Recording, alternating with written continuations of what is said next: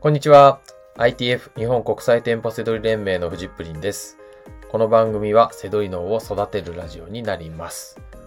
本日のテーマは、新旧商品が一緒に売られている違和感という内容になります。えー今日もですね、書籍、セドリの思考法に、えーで紹介されている内容をですね、えーラジオでお話ししてみたいと思います。えよろしくお願いいたします。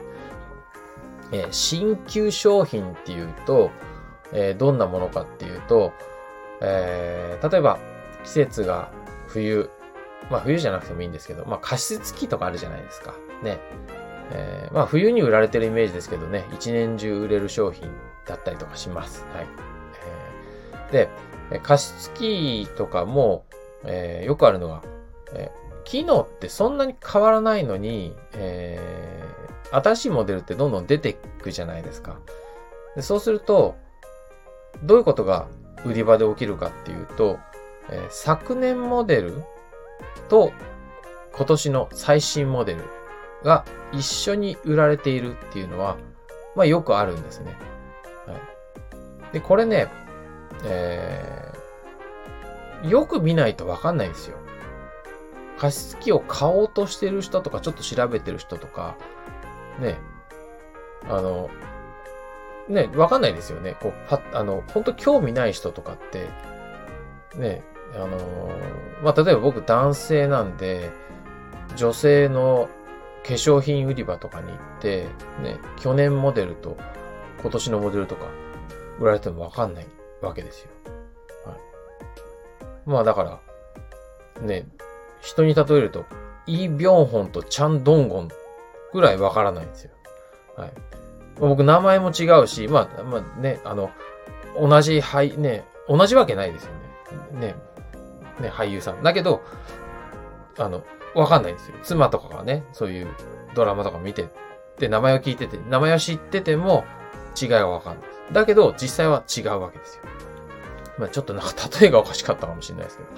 はい、まあとにかく、そんな商品です。それを、なんで違和感とするかというと、えー機能が同じぐらいなのに、えーね、横に並んで売られてるとするじゃないですか。それお店はどんな風に売るかって言ったら、当然古い商品、新旧で言ったら旧商品ですよね。を安く売ったりとかしますよね。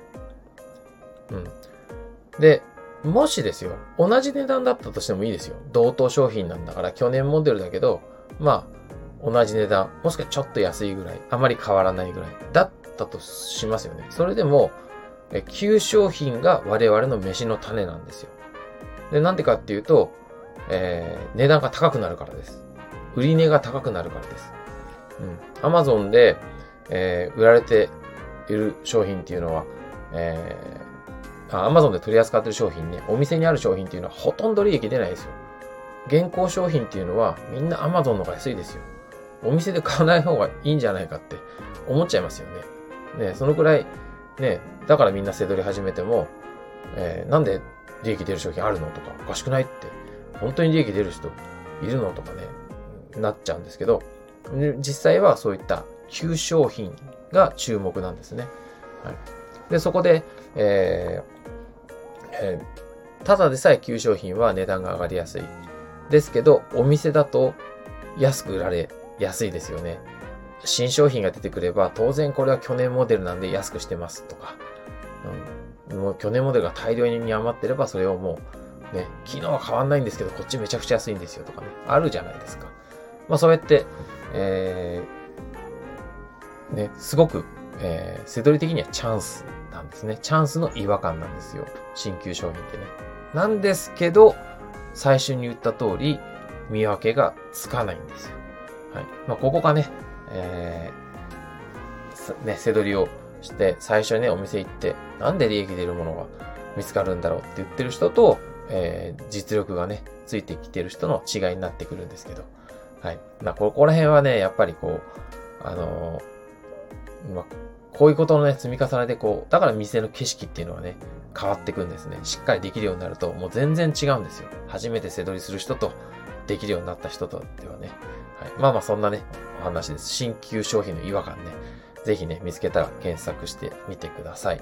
はい。まあ本当に違和感ってこんな感じで、えー、しっかり、えー、ね、身につくと違和感だけで、ね、商品知識なくても稼いでいけますので、はい。ぜひ、えー、月の利益5万円から20万円ぐらいが本当に可能ですので、えー、この違和感せどりやってみてください。はい。ということで、本日の放送は以上になります。最後までお付き合いいただきましてありがとうございました。バイバーイ。